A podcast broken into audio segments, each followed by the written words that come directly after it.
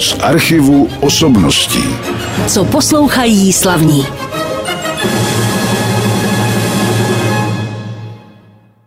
Vítejte při poslechu dalšího pořadu z archivu osobností na rádio Klasik Praha, což samozřejmě oznámila znělka. My jsme teď slyšeli píseň, kterou napsal Francesco Paolo Tosti. Znáte ji i z našeho rádia v mnoha interpretacích a Vukella.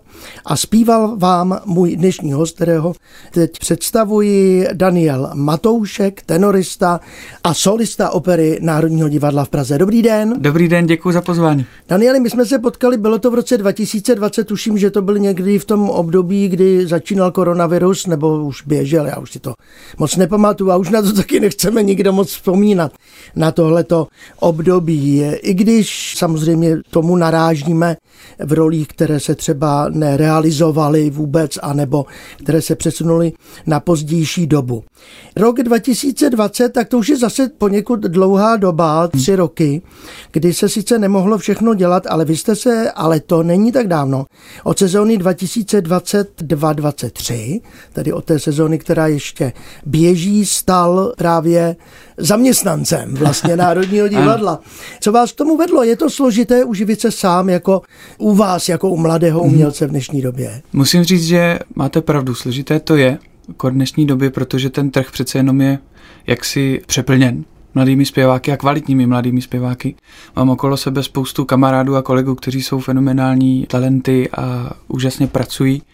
Takže je to těžké a já mám velké štěstí na to, že mám okolo sebe ty lidi, kteří za mnou stojí a podporují mě a tlačí mě přece jenom před sebou a kladou důraz na to, abych byl úspěšný a taky se neflákal a taky pracoval pořádně.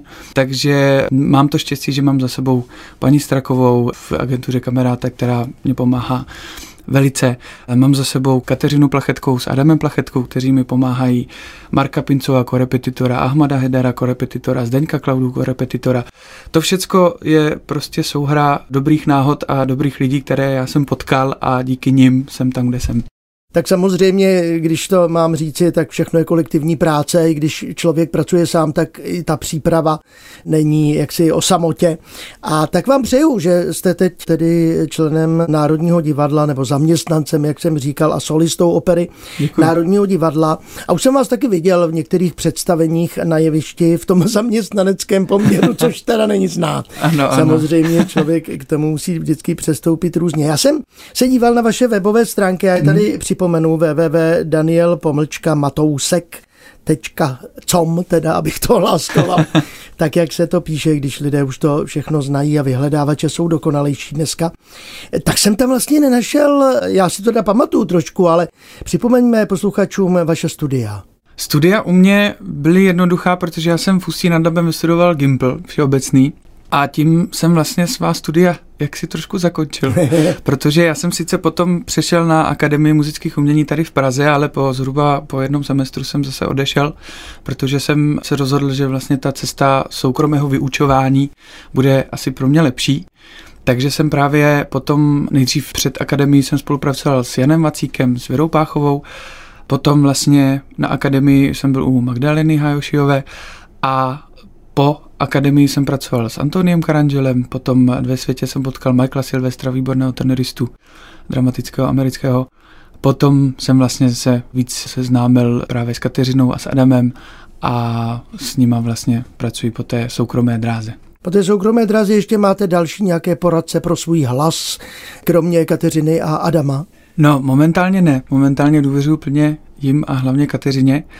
A samozřejmě potom je to ta práce s kouči, korepetitory, což je pro mě největší poklad náš korepetitor Mark Pincou v Národním divadle. Potom, jak jsem zmiňoval právě Ahmad Hedar se Zdenkem mm-hmm. Cloudou, ty jsou taky prostě skvělí a zároveň vlastně i ta jazyková příprava, což vlastně eh, jak Mark, tak Ahmad velice dobře ovládají ty jazyky a strašně mi pomáhají v tom, takže to je taky velice důležité. Přerušíme na chviličku naše povídání, i když ještě se chci vrátit k té první hudební ukázce. Tam jsme neřekli jméno klavíristy a odkud ta nahrávka pochází. Tak doplňte to. Je to právě Ahmad Hedar a je to nahrávka z koncertu pro francouzského ambasadora na francouzské ambasádě v Praze. A rok výroby? Rok výroby je zhruba před pár dny, takže rok 2023. Tak to byla čestvá nahrávka, tak za to děkujeme eh, samozřejmě.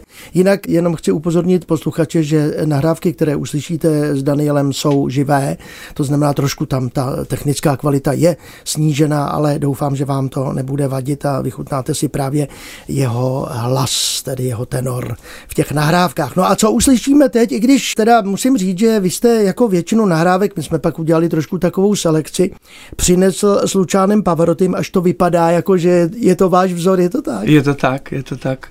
Luciano je jeden z mých vzorů, ale je ten z nich největší, ne co se do rozměru týče, ale co do hlasu se týče.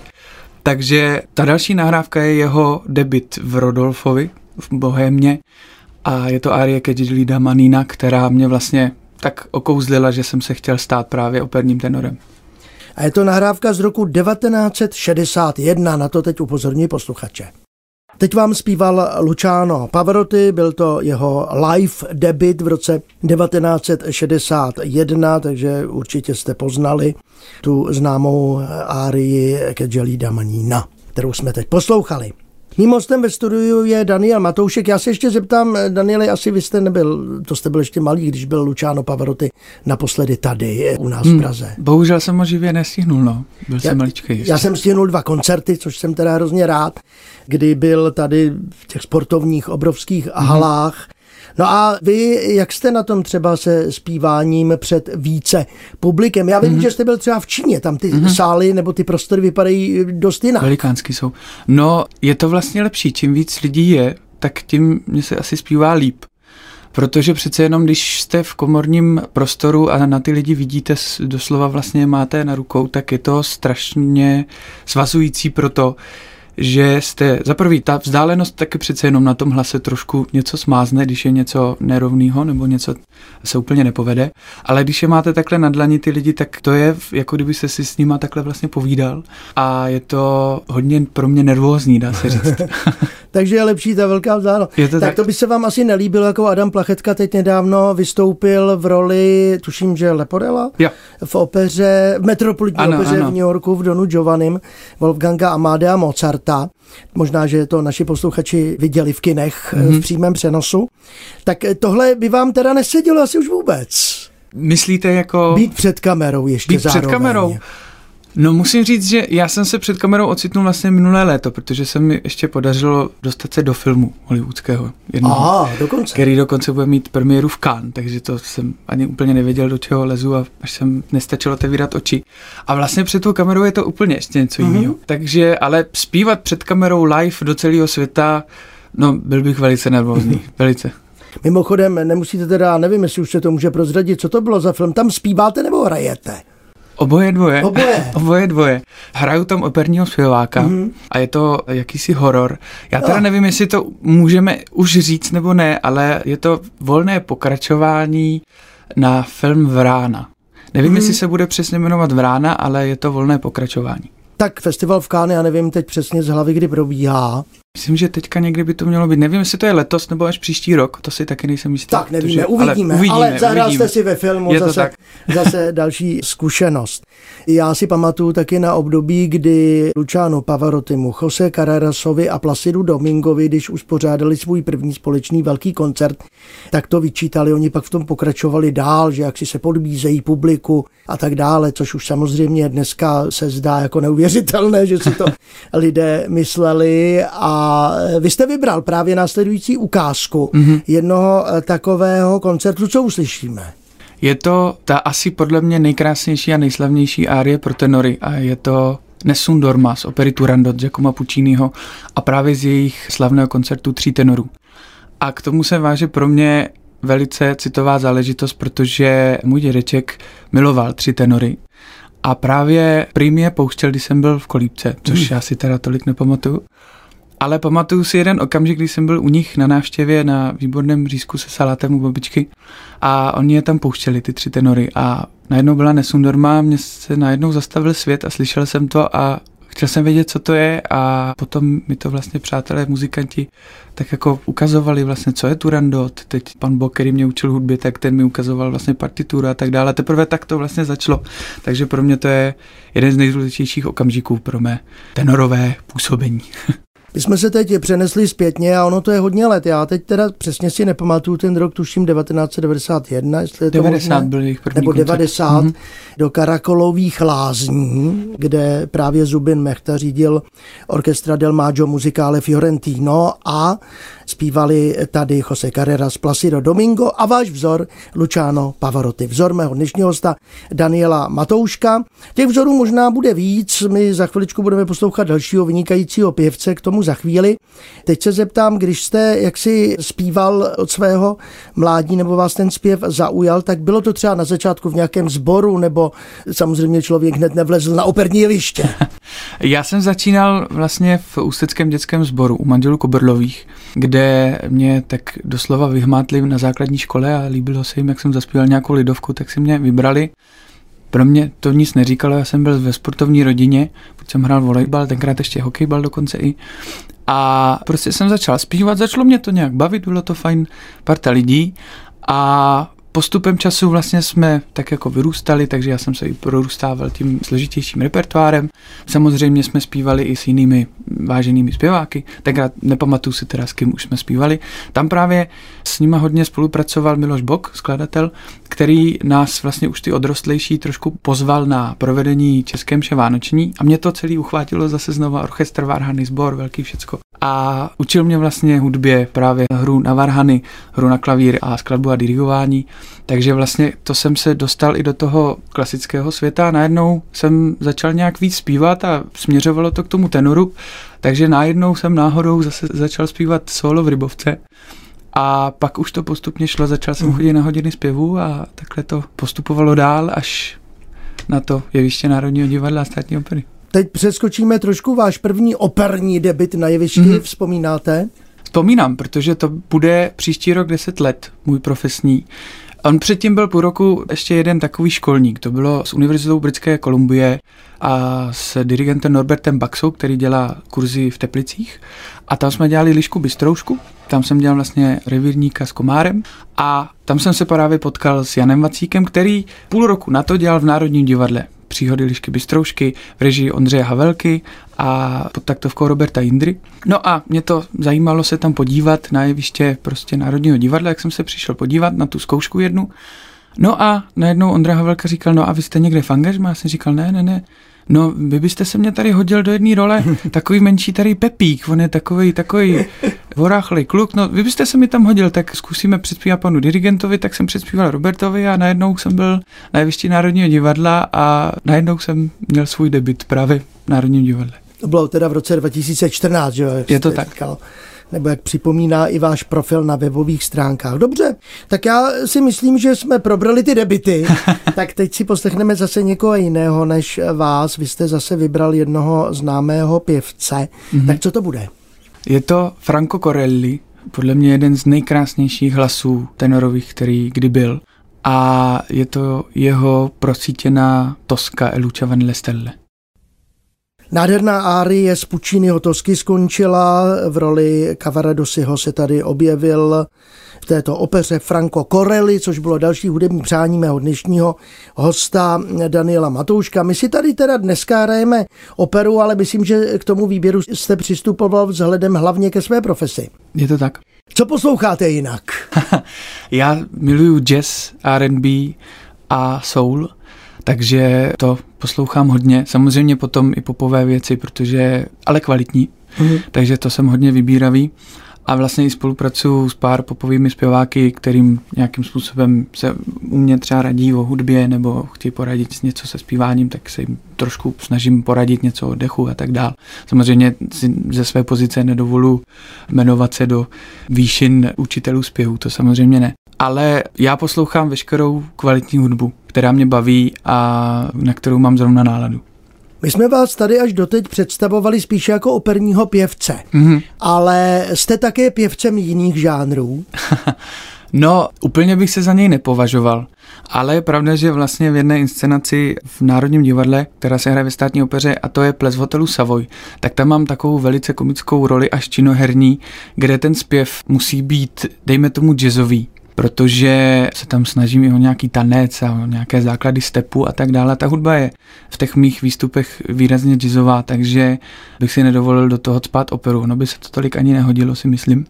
Takže jsme právě s dirigentem Janem Kučerou přistoupili na to, že se pokusím dělat jazz, Pár lidem se to dokonce i líbí, ale jazzovým zpěvákem asi úplně nebudu. Samozřejmě někdy si zaspívat v baru s trumpetou a s klavírem Franka Sinatru by bylo nádherný, ale samozřejmě bych mu nikdy nešáhl ani pokotníky.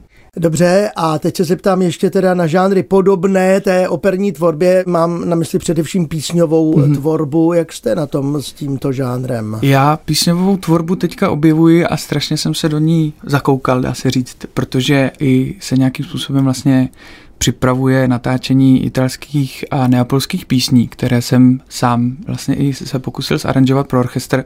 Ty aranže jsme vlastně uvedli s panem Janem Kučerou a s Pardubickou filharmonií na koncertu silvestrovském a, lidem se to strašně líbilo, tak jsme trošku rozšířili ten repertoár a já se pak pokouším to vlastně implementovat do všech možných koncertů s klavírem nebo s orchestrem a lidem se to strašně líbí, takže ty italské a neapolské písně jsou mi hodně blízké hmm. a přece jenom k tomu tenoru tak jako patří. Teďka se hodně vlastně zaměřujeme i v Národním divadle. Příští sezónu budeme dělat spoustu, myslím si, že to je každý měsíc. Pan dramaturg Beno Blachut vymyslel písňové recitály, písňové nocturná, písňové matine takže i tam budeme dělat nějaké německé písně a připravuji na Beethovenův festival i recital, který bude vlastně složen jak ze španělských, kde je Joaquino Turina nebo Manuel de Falla a jeho Siete Canciones Populares. Takže já se v tom hrozně rád rochním v tom textu a je to skvělá hudba, skvělé texty a baví mě to. My budeme o vašich aktivitách na novou sezónu 2023-2024, to je šílené, jak to číslo vždycky stoupá rychle.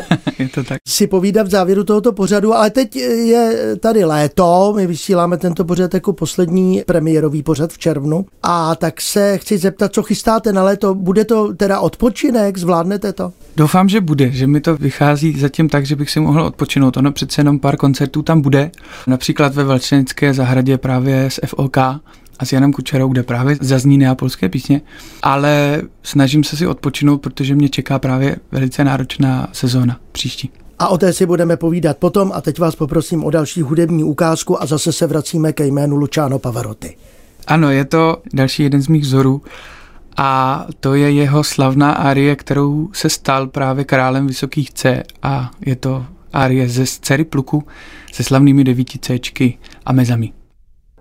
Luciano Pavarotti teď zpíval eh, arii z opery Gaetana, Donizettiho dcera Pluku. Mým hostem je ve studiu Daniel Matoušek, který si přál tuhle tu ukázku. Možná ještě doplním, že orchestra of the Royal Opera House v Covent Garden řídil Richard Boning na této nahrávce. A co vaše spolupráce se třeba zahraničními orchestry? Už jste toho zažil taky pár takových zastavení, mm-hmm. jak se třeba zkouší se zahraničním orchestrem proti našemu. Je to totožné? V něčem ano, v něčem ne. My tady máme, dovolím si říct, světové orchestry, ať si to spoustu lidí nemyslí, tady máme úžasné muzikanty, opravdu je to tak. A musím říct, že přeci jenom v něčem občas, v některých orchestrech, v některých míň, ale to je i u nás, ten přístup je profesionální a někde zase ne. Ale myslím si, že to je i na tom, jak se zrovna ti lidé vyspí, protože přece jenom furt jsme jenom lidi a každý má i své problémy a své chmury, takže ne vždycky ta hudba jde dělat s čistou hlavou a s čistým srdcem. Ale musím říct, že naše orchestry jsou prostě světové. Je to pravda. Někdo mi tady jednou říkal, že jako odbory trvají na tom, aby zkouška prostě skončila v daný moment někde hmm. a dirigent a muzikanti mají smůlu. Mají smůlu, mají smůlu, je to tak. Děje se to, ono na druhou stranu přece jenom z pozice toho dirigenta a i nás zpěváku je to trošku jiný pohled, ale když si vemu třeba náš operní orchestr, který hraje jeden flak za druhým ráno, večer, celý týden, je to opravdu náročné hraní a hrajou to velice soustředěně a pod různými dirigenty je to náročná práce, takže taky se jim trošku nedivím. Obraťme list, přestaňme se věnovat teda hudbě na chviličku, protože za chviličku se vrátíme k tomu, co budete dělat v té příští sezóně. Mm-hmm. A zeptám se třeba na vaše záliby koníčky. Vy jste mm-hmm. říkal, že jste byl sportovec Je to a tak? taky jste vysoký hodně, takže ten volejbal to byl? Nebo? Byl to volejbal, protože volejbalová rodina, vlastně eh, jedna část rodiny je z volejbalové branže, druhá část lyžařské, hmm. takže jsem vlastně i lyžoval, hrál volejbal, potom i vrcholově, předtím mezi tím jsem i hrál hokejbal, taky relativně dlouho a ne úplně vrcholově, ale taky jsme vlastně v tom dorostu měli hodně zápasů a byli jsme docela úspěšný tým v Ústí nad Labem.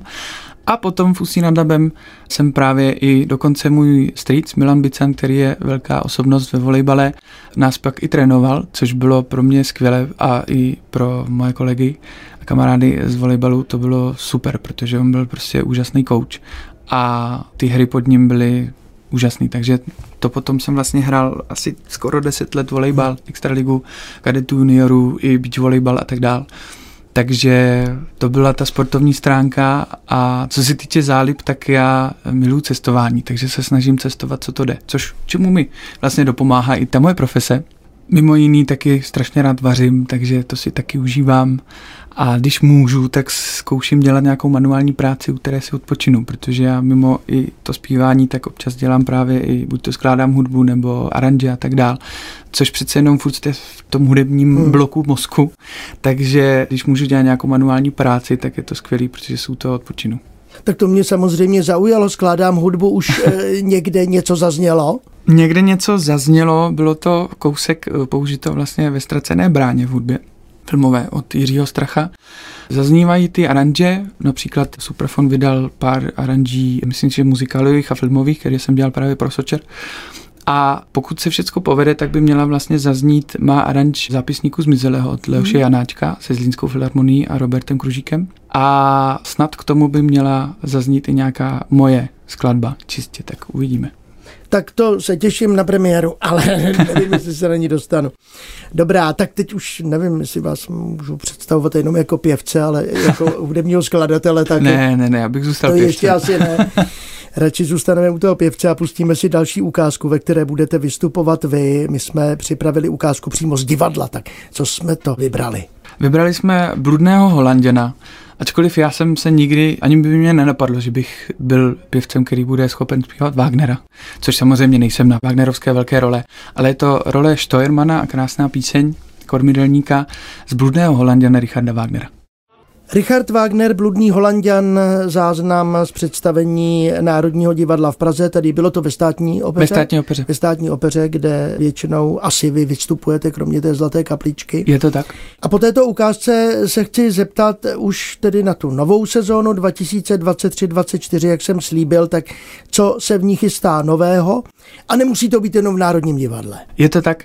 První je můj vstup do kouzelné flétny ve Stavovském divadle roli Tamína, potom vstup do jedné ze nových rolí Nemorino, nápoj lásky v Národním divadle v Brně a potom už premiéra, a na kterou se strašně moc těším, protože můj oblíbený skladatel Giacomo Puccini napsal nádhernou operu Gianni Schicchi, kde já si právě zaspívám roli Rinuccia, v režii Davida Radoka a tento večer bude hodně zajímavý tím, že vlastně to bude i premiéra opery Jana Kučery Don Buoso, která je takovým určitým vlastně předvojem, prekvelem k tomu příběhu Gianni Schicchi. Tak to je to, co vás čeká na tomto poli. Už jsme se trošku bavili i o té písňové tvorbě, třeba k ní dojde v budoucnosti, nebo třeba k novým skladbám mého dnešního hosta, tenoristy a solisty opery Národního divadla v Praze Daniela Matouška.